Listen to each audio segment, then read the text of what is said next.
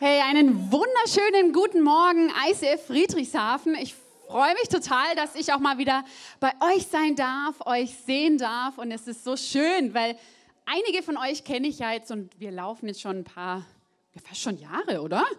Gemeinsam. Und es ist so schön, aber auch zu sehen, wie immer wieder neue Leute dazukommen.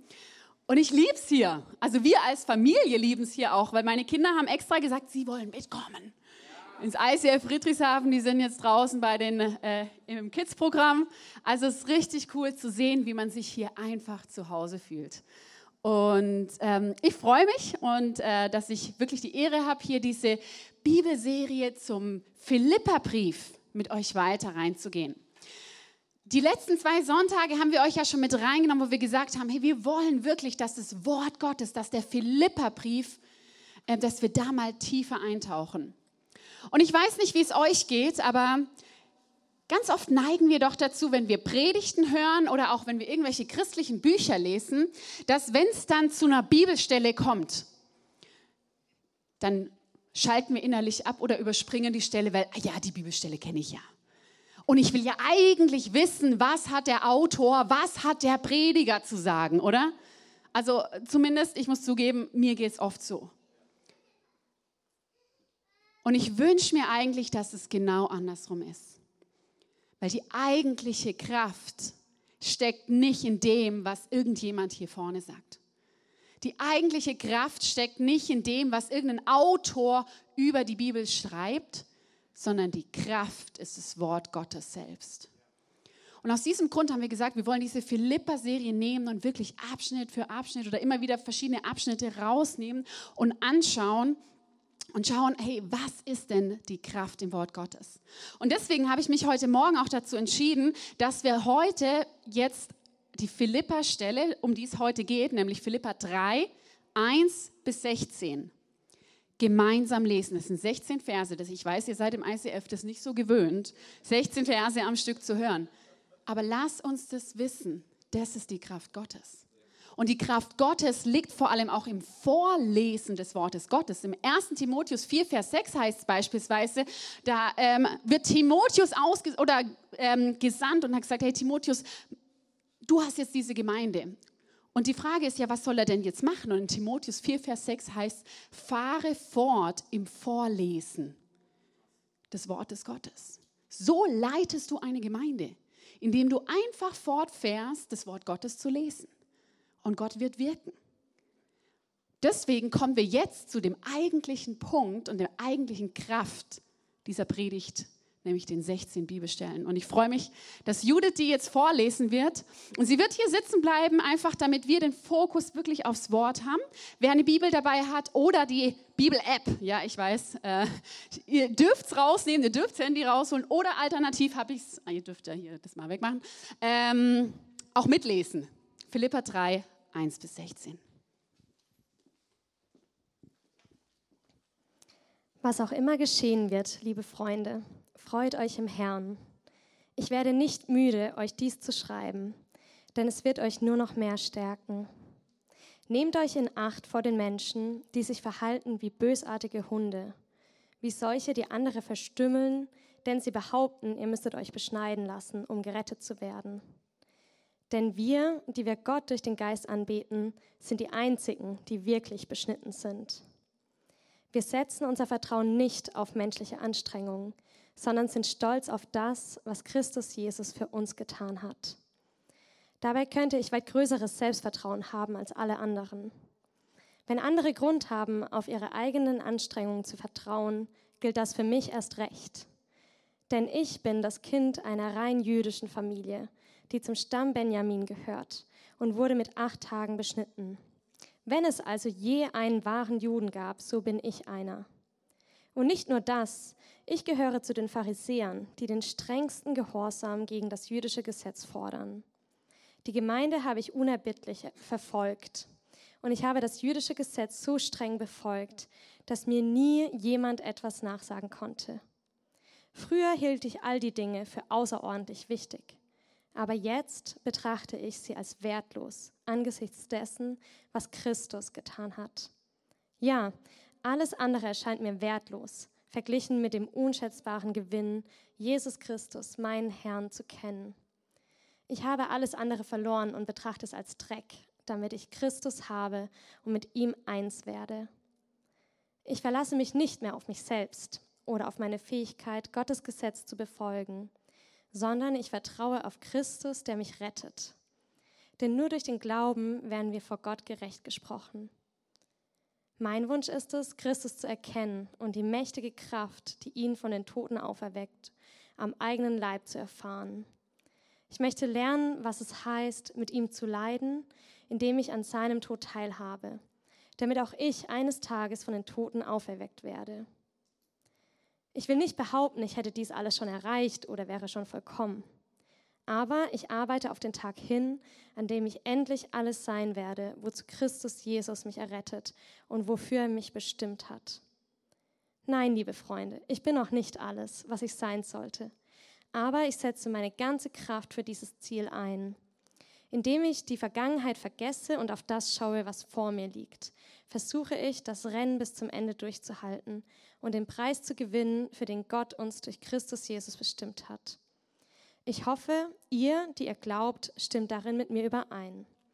Wenn ihr in irgendeinem Punkt anderer Meinung seid, so glaube ich, dass Gott euch Klarheit schenken wird. Wir müssen jedoch darauf achten, dass wir der Wahrheit, die uns vermittelt wurde, auch gehorchen.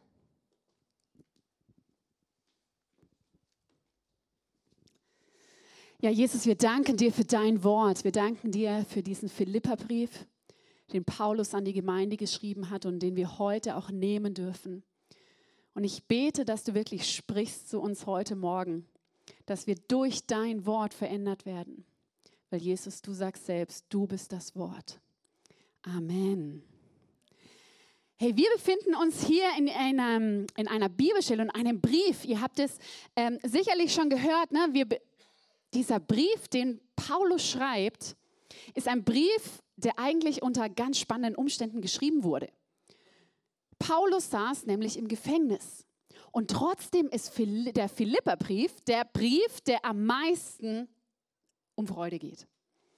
Mit was fängt Philippa 3, Vers 1 an? Es heißt, freut euch, freut euch in ihm.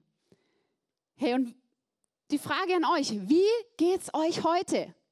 Wem von euch geht's gut hier im Raum? Oh, jetzt lächeln sie. Oh, schön, wie ihr mich anlächelt. Das ist doch schön. Hey, so schön, euch geht's gut.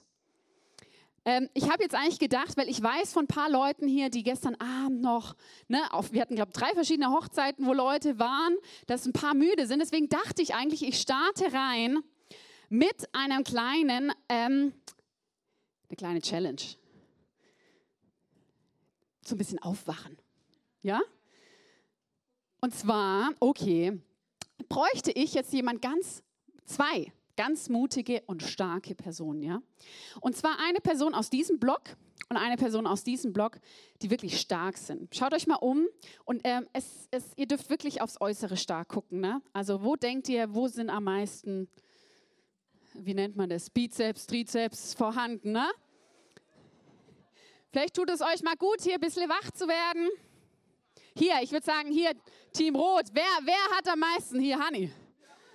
Hanni, super. Also, wir haben die Herausforderin. Komm du doch mal nach vorne. Ein Applaus. Leute, und ihr seid Team Hanni, ne? Ihr müsst sie gleich anfeuern, ja? Es wird ernst, ja? Könnt ihr das? Kommst du mal üben. Also, ich will euch mal kurz hören. Team Hanni. Super. Okay. So Leute, ihr seid eigentlich mehr. Da wird sich doch jemand finden, oder? Annika. Ja, komm, Annika. Äh, Frauenpower. Genau, ihr, ihr habt schon raus, wie es geht. Und zwar, wir machen jetzt, es keine Angst, es nimmt nicht zu viel Zeit in Anspruch. Eine Minute, vielleicht können wir den Connect-Zeit-Countdown dafür nutzen. Wir machen eine Minute Armdrücken. Kennt ihr das? Kennt ihr das? Ja? Ja.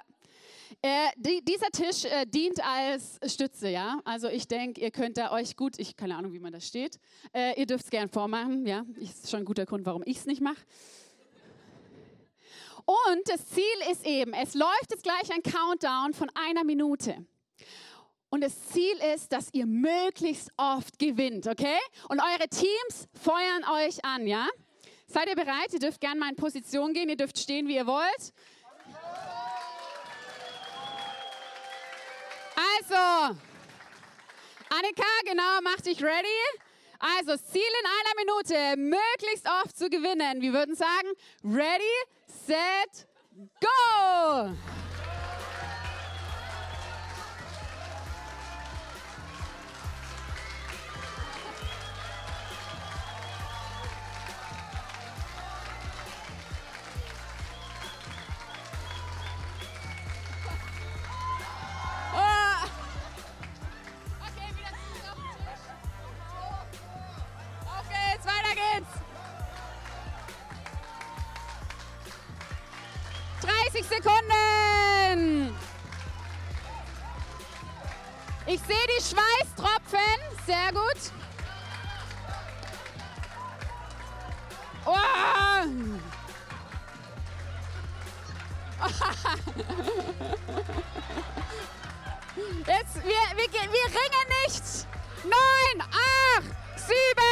Sechs, fünf, vier, drei, zwei.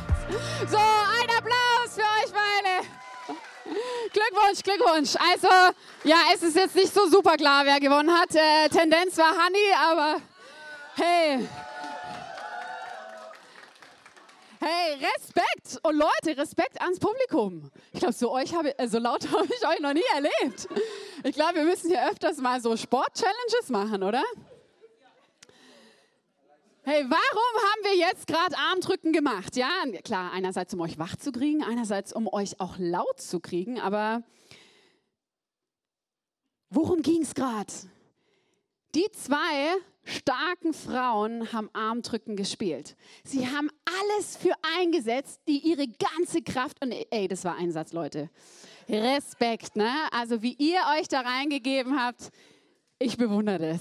Also ich weiß nicht, ob ich heute Morgen in der Lage dazu gewesen wäre. Das so, aber wirklich, ihr habt alles für eingesetzt, dieses Ziel zu verfolgen, zu gewinnen. Die Frage ist, hat jemand darauf geachtet, was eure Aufgabe war? Was war die Fragestellung von dem Spiel?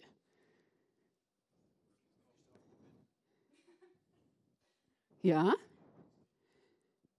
Es ging gar nicht darum, nur einmal zu gewinnen, sondern was ich gesagt habe, war, wer schafft es in einer Minute möglichst oft zu gewinnen? Das heißt, eigentlich wäre das Ziel gewesen, ihr hättet da super kooperieren können. Hättet sagen können, okay, eins, zwei, drei, vier, fünf, sechs, ne? Versteht ihr es? Aber wie oft geht es uns im Leben so? Dass wir meinen, wir rennen und verfolgen ein Ziel und kämpfen uns ab und sind wirklich wortwörtlich am Boden. Aber wir haben gar nicht genau aufgepasst, was denn überhaupt die Aufgabe war. Wir haben gar nicht genau gehört, ja, was ist denn jetzt das eigentliche Ziel des Lebens? Und genau so ging es Paulus in Philippa 3. In Philippa 3 schreibt Paulus eigentlich sein Zeugnis, wie er zum Glauben gekommen ist. Er schreibt davon, wie er gesagt hat, ich habe alles, alle Kraft dafür aufgewendet. Und wenn einer stolz sein kann auf seine menschliche Leistung, also dann wirklich ich. Ne? Ähm, er war der Gesetzeslehrer, er war ein reiner Jude. Ne? Diese Werte, die damals wirklich alles gegolten haben. Die Frage ist, er hat alles für einen, er hat ja sogar die Christen verfolgt und hat gedacht, boah, also ich bin da, also der Heiligste der Heiligen, weil ich halte den, den, das Gesetz und das AT rein, damit da jetzt nicht irgendwelche neuen Christen kommen. Und plötzlich hatte Paulus, und das lesen wir auch in der Apostelgeschichte, eine Begegnung mit Jesus. Und dieser Jesus hat ein kompletter Paradigmenwechsel bei ihm hervorgerufen. Und das ist mein erster Punkt, Paradigmenwechsel. Diese Begegnung mit Jesus hat ihm plötzlich vor Augen geführt, dass er, ja, er hat alle Kraft in sein Leben gesetzt und ja, er hat ein Ziel verfolgt, nur war dieses Ziel nicht das eigentliche Ziel des Lebens und nicht Gottes Ziel. Und diese Begegnung mit Jesus hat dazu geführt, dass er plötzlich ein neues Ziel hat. Und darum geht es in Philippa 3 und da gehen wir gleich noch tiefer rein. Aber ich möchte euch auch mal herausfordern und fragen, wenn wir unser Leben anschauen, wenn wir unser Alltag anschauen, wenn wir anschauen, wo setze ich alle Kraft rein? In welche Richtung strebe ich? Wie sieht dein Alltag aus? Ja, ich meine, der Sonntag ist immer ja schön und heilig, ne? Aber wonach strebst du montags? Wonach strebst du dienstags? Wofür setzt du deine Kraft ein? Ist es vielleicht genau wie bei Paulus, dass er alle Kraft für was eingesetzt hat, aber es am Ende das Falsche war? ist es vielleicht hier wie bei dem Spiel und danke, dass ihr das, ihr habt das super gemacht und ich, ich habe noch nie erlebt, dass das irgendwie, ne, wenn man sagt, Arm drücken ist klar, aber ne, einfach als Veranschaulichung, vielleicht geht es uns manchmal auch so. Und in Sprüche 14, Vers 12 heißt, vor jedem Menschen liegt ein Weg, der richtig zu sein scheint, aber dennoch in den Tod führt. Paulus dachte, er machte das Richtige. Hanni und Annika dachten, sie machten das Richtige. Wir, ihr als Publikum dachtet, wir machen das Richtige. Und so oft denken wir in unserem Alltag, wir machen das Richtige, aber ist am Ende dieses Ziel, das Jesus durch, äh, Paulus durch Jesus bekommen hat, wirklich, wird es angestrebt? Was, sind, was definiert unser Gut? Was ist dein Ziel? Und das eben, ich habe es vorhin auf, bei meinem ersten Punkt gesehen, Paradigmenwechsel. Was definiert dein Gut. Daran sehen wir ganz oft, welchem Ziel wir überhaupt nachrennen. Ich habe euch vorhin gefragt, geht es euch gut? Wisst ihr noch? Und ihr habt mich alle so schön angelächelt, das war echt toll. Woran habt, hast du in dem Moment dein Gut festgemacht? Dass du jetzt heute Morgen hier sitzt, dass du gesund bist, dass du hier Freunde triffst, dass du hier mit der Familie bist. Was hat in dem Moment dein Gut definiert? Ist eigentlich spannend, das mal zu überlegen, oder? Wie oft stellen wir die Frage, geht's dir gut? Was meinen wir denn mit gut?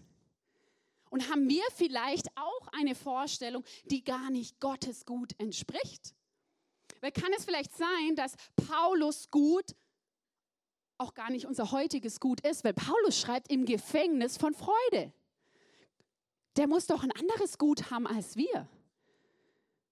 Er sagt, freut euch im Herrn. Sein Gut war diese Freude im Herrn. Das ist der Knackpunkt. Nicht Freude aufgrund der Umstände. Dir geht es nicht heute gut, weil wir gesund sind. Mir geht es nicht heute gut, weil ich hier bin und es genieße, sondern mir geht es gut, weil ich in ihm bin. Tozer hat mal gesagt, ein christlicher Autor und auch Prediger, alles im Universum ist in dem Maß gut, in dem es mit dem Wesen Gottes im Einklang steht und in dem Maß böse, in dem es das nicht tut. Das ist eigentlich spannend. Machen wir unser Gut von Gott abhängig? Oder machen wir unser Gut von dem abhängig, was unsere Gesellschaft als gut bezeichnet? In Markus 10, Vers 8 heißt nämlich, niemand ist gut als nur einer. Und das ist Gott. Niemand ist gut als nur einer. Und das ist Gott. Die Bibel definiert selbst, gut heißt Gott. Also alles, was von Gott kommt, ist gut, aber nicht alles Gute kommt von Gott. Also alles, was von Gott kommt, ist gut, aber nicht alles, was gut ist, kommt von Gott. Und wenn ich dich jetzt heute Morgen gefragt habe, geht es dir gut? War deine Definition von gut, gut auch die biblische? Auch die von Gott? Und das ist auch etwas, was ich die letzten Wochen immer wieder merke, auch in meinem eigenen Leben, wo Gott mich wieder überführt hat. Ne? Ich bin eine Person, ich liebe es, ich schreibe ich schreib viel Tagebuch, auch wenn ich mich immer wieder Routinen brauche, dass ich mache, dass ich das mache. Und ich merke, was schreibe ich denn in mein Tagebuch? Ich habe zum Beispiel eins, ein, ein Gebetstagebuch und eins, wo ich so, so ein Fünfjahrestagebuch, ich weiß nicht, kennt das jemand? Wo man einfach so zwei, drei Zeilen pro Tag reinschreibt? Niemand? Okay. Naja, jetzt kennt ihr es.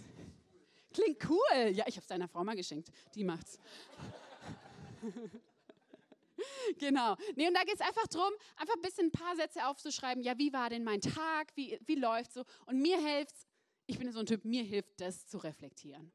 Ich weiß nicht, was dir zu reflektieren hilft. Wahrscheinlich nicht Tagebuch in dem Fall. Bin mal gespannt von euch zu hören. Hä? Drei. Es muss nicht, es geht nicht auf die Jahreszahl an. Naja, auf jeden Fall, was ich gemerkt habe, ich habe gemerkt, was schreibe ich denn überhaupt in so ein Tagebuch rein? Ne? Ganz oft schreibe ich rein, ja, was habe ich denn gemacht an dem Tag? Ne? Und wenn es dann ein besonders schöner Tag war und ich habe einen Ausflug mit den Kindern nachmittags gemacht, dann äh, habe ich das aufgeschrieben und es ist ja auch gut, ne, dass ich das aufschreibe. Aber ich habe gemerkt, an den Tagen, die halt, ja, so Alltags-Mama-Tage, so, ich weiß nicht, wer die kennt, da hockt man daheim, macht einen Haushalt, die Kinder sind vielleicht krank und grätig und irgendwie geht halt so gar nichts man kommt nicht ne, mit den Projekten, die man sich vorgenommen hat, vorwärts. Und kennt das irgendjemand oder bin nur ich das, die manchmal so Tage hat? Ja, es gibt es auch im Job, so Tage, wo man einfach hingeht und denkt, same day as usual. Ne? Jeden Tag immer das Gleiche. Was würde man jetzt in so ein Tagebuch schreiben? Und ich habe gemerkt, dass ich oft mein Kriterium an den Tag, an den Standard setze, an Werte, die ich selbst habe. Zum Beispiel, was, wie produktiv war ich? Das ist zum Beispiel ein so ein Satz, der, wo ich ganz stark immer meinen mein Wert dran setze. Oder wie, ähm, wie viel habe ich geschafft gekriegt? Wie viele Leute habe ich getroffen? Und so weiter. Und ich habe aber gemerkt, dass das genau dieses falsche Paradigma war. Ich hatte so eine Gebetszeit, wo Gott mir das so aufgezeigt hat und gesagt, Sarah, du bist gerade unzufrieden, weil du dein eigenes Paradigma an dein Leben setzt.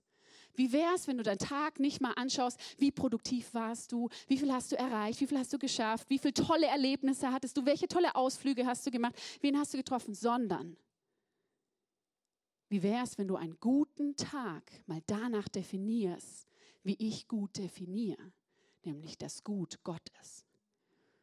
Und Gott hat mir da wie eine neue Frage gegeben und hat gesagt, Sarah, schau mal deinen Tag an und frag dich, wie viel Gott war überall drin. Nicht wie, wie gut war alles, sondern wie viel Jesus war tatsächlich drin. Wie viel Jesus war drin, als ich meinen Kindern das Mittagessen zubereitet habe? Wie viel Jesus war drin, als wir Gespräche am Tisch hatten? Wie viel Jesus war drin, als ich den Boden geputzt habe? Wie viel Jesus war drin, als du bei der Arbeit warst und die gleichen Aufgaben wie seit 20 Jahren gemacht hast? Das ist das neue Paradigma von Jesus. Das ist das, was Gott möchte. Und das, was Paulus so sehr erlebt hat, in Philippa 3, Vers 7 schreibt er nämlich, früher hielt ich all diese Dinge für außerordentlich wichtig. All diese Dinge, die er aufzählt, all diese Dinge, die ich so wichtig empfunden habe, zu was zu schaffen, produktiv zu sein, Erlebnisse zu haben. Ne? Und auch in der Zeit, wo du äh, Instagram, na, das ist ja toll, wenn da viel Verschiedenes ist, wenn du in vielen Ländern bist. Das hielt ich früher für außerordentlich wichtig. Aber jetzt betrachte ich sie als wertlos angesichts dessen, was Christus getan hat. Dieser Paradigmenwechsel wünsche ich mir immer wieder. Und das ist nicht ein einmaliges Ding, Leute. Es ist ja, Paulus hatte die eine Begegnung, aber es ist ein Lebensstil, sich immer wieder neu zu fragen, neu auszurichten. Wie orientiere, nach was bewerte ich meinen Tag? Was ist für dich gut? Leute, und für Paulus war es gut, dass er im Gefängnis saß. Nicht, weil er das Gefängnis toll fand. Nein, da war er auch nicht hyperfromm und hat gesagt, ah, super, ich bin jetzt im Gefängnis. Sondern nein, für ihn war es gut, weil er wusste, sein Gut ist Gott und Gott war bei ihm und Gott war mit ihm im Gefängnis. Paulus sagt, ich kann alles, ich kann reich sein, ich kann arm sein.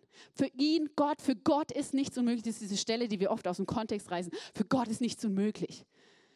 Das ist diese Stelle, wo Paulus eigentlich meint, hey, bei mir kann es immer gut sein, weil mein Gut ist definiert an der Definition Gottes und nicht an der Definition dieser Gesellschaft. Was ist denn jetzt das Ziel? Worum geht es denn im Leben? Ne? Also hier, wir haben dieses Game gespielt, da ging es darum, möglichst oft zu gewinnen. Gar nicht gegeneinander, sondern möglichst oft zu gewinnen. Wir, wir haben hier, ich habe hier mal in unseren Spieleschrank gefasst heute Morgen. Äh, ich bin leider gar kein Spieler, ne? aber ich habe zum Beispiel das noch nie gespielt, aber wir haben es im Spieleschrank. Also, ihr kennt vielleicht so Spiele, ihr kennt Brettspiele. Äh, Munchkin, wer kennt's? Ah, Micha. Kann ich mir vorstellen, dass du spielst. Genau. Wir wissen immer ganz klar, was ist das Ziel? Die Frage, kennst du dein Ziel? Kennst du dein Ziel? Was ist das ultimative Ziel? Was ist das ultimative Ziel von ICF Friedrichshafen?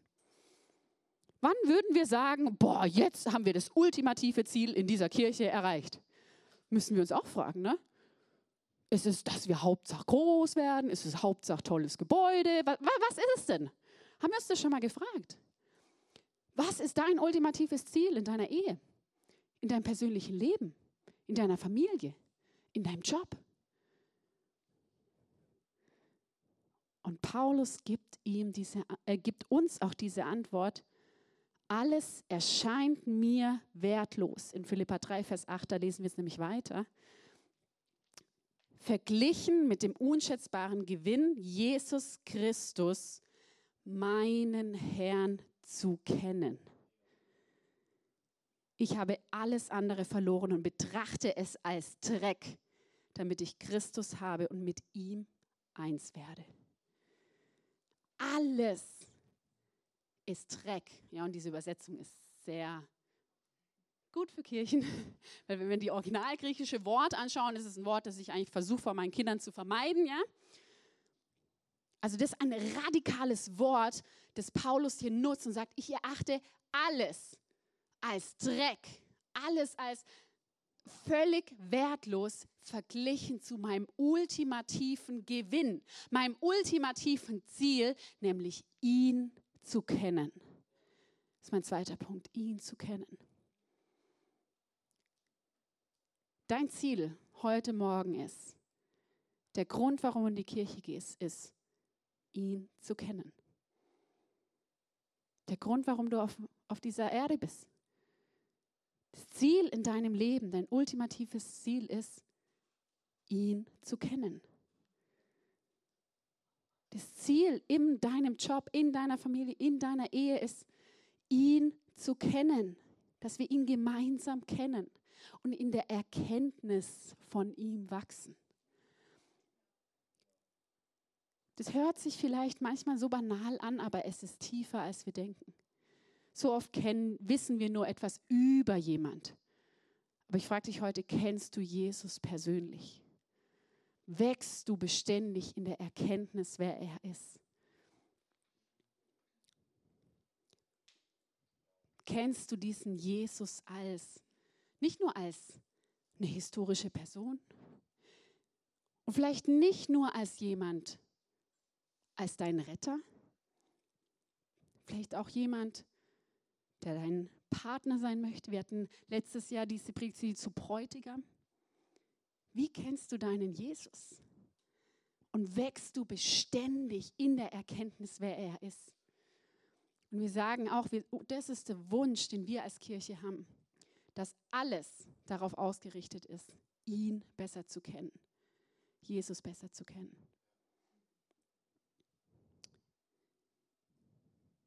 Im 1. Johannes 2, ab Vers 12, gibt es zum Beispiel so ein Beispiel, wie das aussehen könnte. Ich schreibe euch, meine Kinder, weil eure Sünden im Namen von Jesus vergeben sind. Ich schreibe euch, Väter, weil ihr Christus erkannt habt, der, der von Anfang an ist. Und ich schreibe euch, junge Männer, weil ihr in eurem Kampf mit dem Satan gesiegt habt. Was hat das jetzt diese Stelle mit Jesus erkennen zu tun? Hier im Johannesbrief haben wir ein Beispiel, wie wir reifen können in der Erkenntnis, wer Jesus ist Er sagt, die Kinder erkennen Jesus als der Retter, der für sie am Kreuz gestorben ist und die Sünden vergibt. Durch ihn sind wir neue Menschen. Als junge Erwachsene oder junge Männer und Frauen erkennen wir ihn, dass wir das Böse besiegen können, dass wir mit ihm leben können das Ganze, was wir auch aktuell so Jüngerschaftstraining hier in dieser Kirche haben mit Kingdom Culture, das ist genau darin zu wachsen, darin zu üben. Und wo er es an die Väter schreibt, wo er gesagt hat, und ihr habt Christus erkannt, der von Anfang an war. Und dieser Satz ist so tief. Kennst du Jesus so, wie er von Anfang an war? Als der, der zur Rechten Gottes sitzt, der diese Erde geschaffen hat, der Vollmacht hat über alles, was herrscht und trotzdem sagt, und ich suche dich aus, dieses Leben hier mit mir zu leben. Kennst du ihn so? Und wir können ja, wir können jetzt ja sagen, aber wir, wir können nie an diesem Punkt sein, dass wir fertig sind, ihn zu kennen. In Philippa 3, Vers 10, ihr merkt, ich gehe so ein bisschen die Verse durch, heißt es, mein Wunsch ist es, Christus zu erkennen und die mächtige Kraft, die ihn von den Toten auferweckt, am eigenen Leib zu erfahren und, und dann geht es weiter, nämlich auch seine Leiden zu teilen. Ich weiß nicht, wer da jetzt gleich hier ich rufen würde, wenn man es heißt, die Leiden mit Jesus zu teilen. Ich meine, jeder weiß, wie Jesus gestorben ist. Aber wisst ihr, wenn wir jemand wirklich kennen, wenn wir wirklich eins mit jemand sind, und die, vielleicht die Verheirateten hier im Raum wissen das, wenn du wirklich eins mit jemand bist, dann willst du auch, dann sind die Leiden deines Partners auch deine Leiden. Das ist wahre Intimität, ist es mit dem anderen zu teilen, zu sagen, hey, wenn du leidest, ich leide mit. Oder als Mutter merke ich das, wenn mein Kind leidet, ich leide automatisch mit, weil, das irgendwie, weil wir so eng sind. Wenn jemand anderes eine Geschichte hat, ja, es geht mir nah, aber ich leide nicht in dem gleichen Maß mit. Und genauso ist es mit Jesus. Wenn du eins mit ihm bist, dann bist du auch eins in seinen Leiden, aber auch eins in seiner Auferstehung.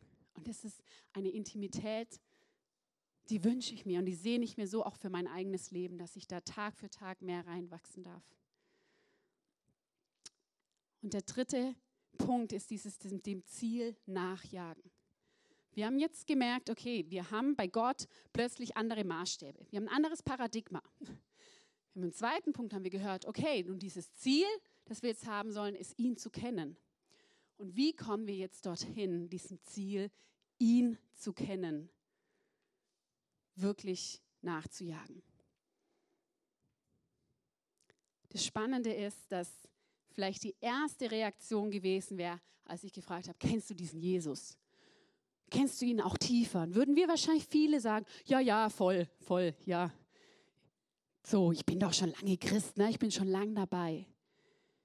Das Erste, was Paulus sagt, ist, ich will nicht behaupten, ich hätte dies und mit dies meint er, ihn zu kennen, tief zu kennen, schon erreicht oder wäre schon vollkommen.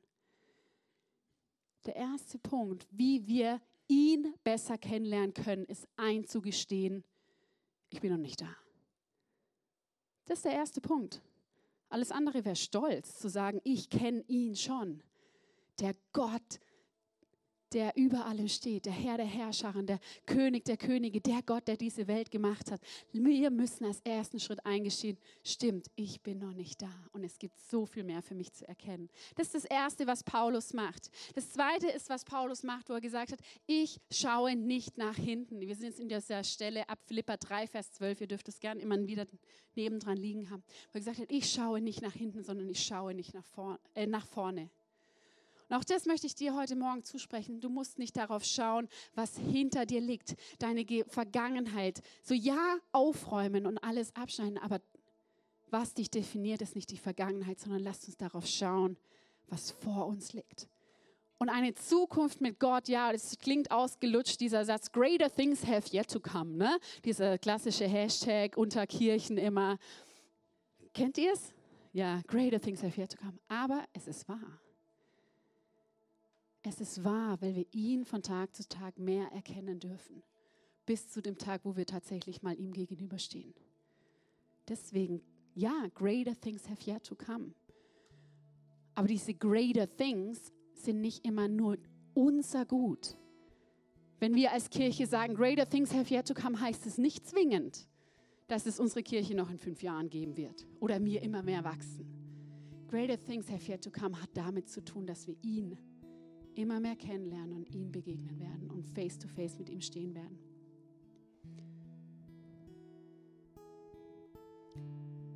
Und Paulus sagt, ich arbeite auf den Tag hin, in Philipp, äh, Vers 12, an dem ich das alles mein eigen nenne weil auch Christus mich ja schon sein eigen nennt.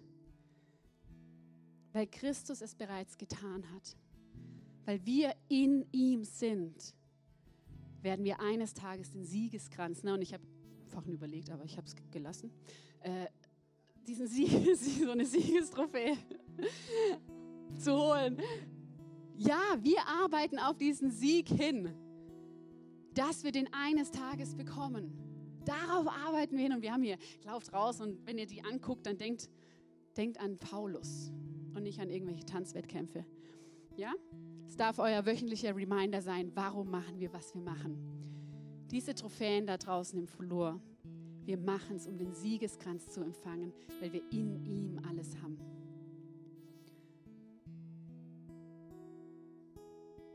Und enden möchte ich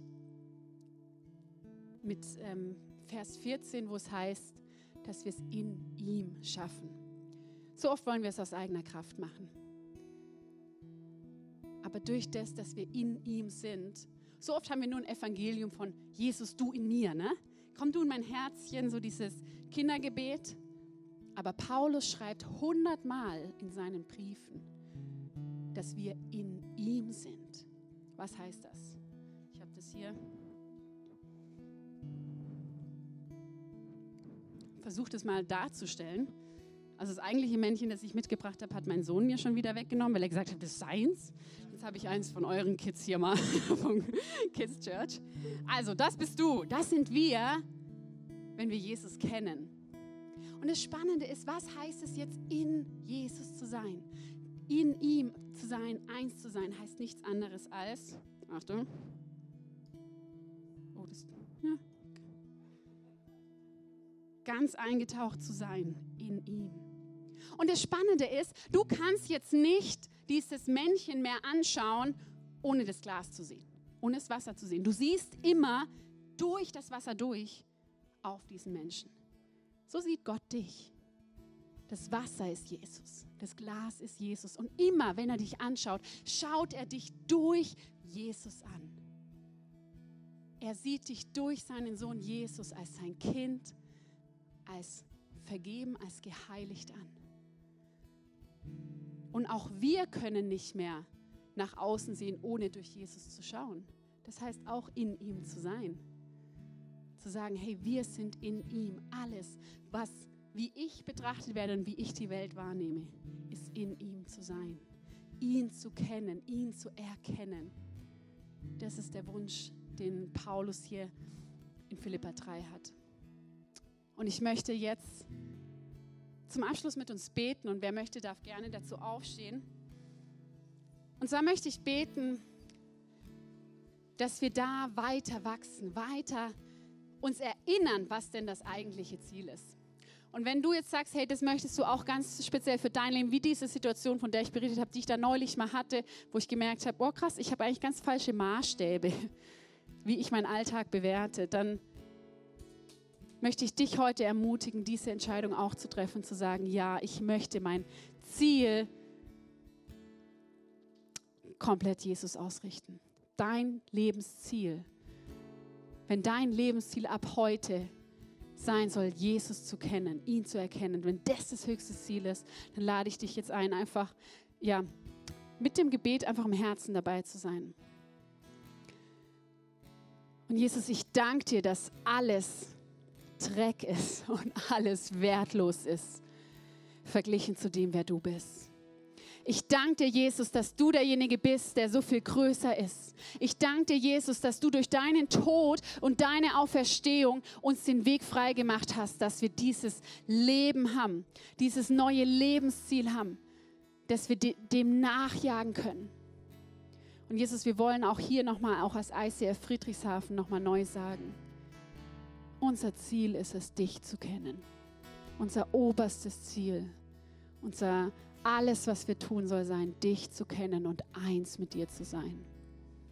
Und wir sagen es aber auch als Einzelperson, wo wir sagen, Jesus, mein persönliches Ziel soll es sein, dich zu kennen. Mein Leben, alles soll danach ausgerichtet sein. Ich möchte laufen wie in einem Sportlauf. Ich möchte den Einsatz bringen, wie Sportler bringen, dem nachzujagen. Danke, Jesus, dass du diesen Weg dafür bereitest. Amen.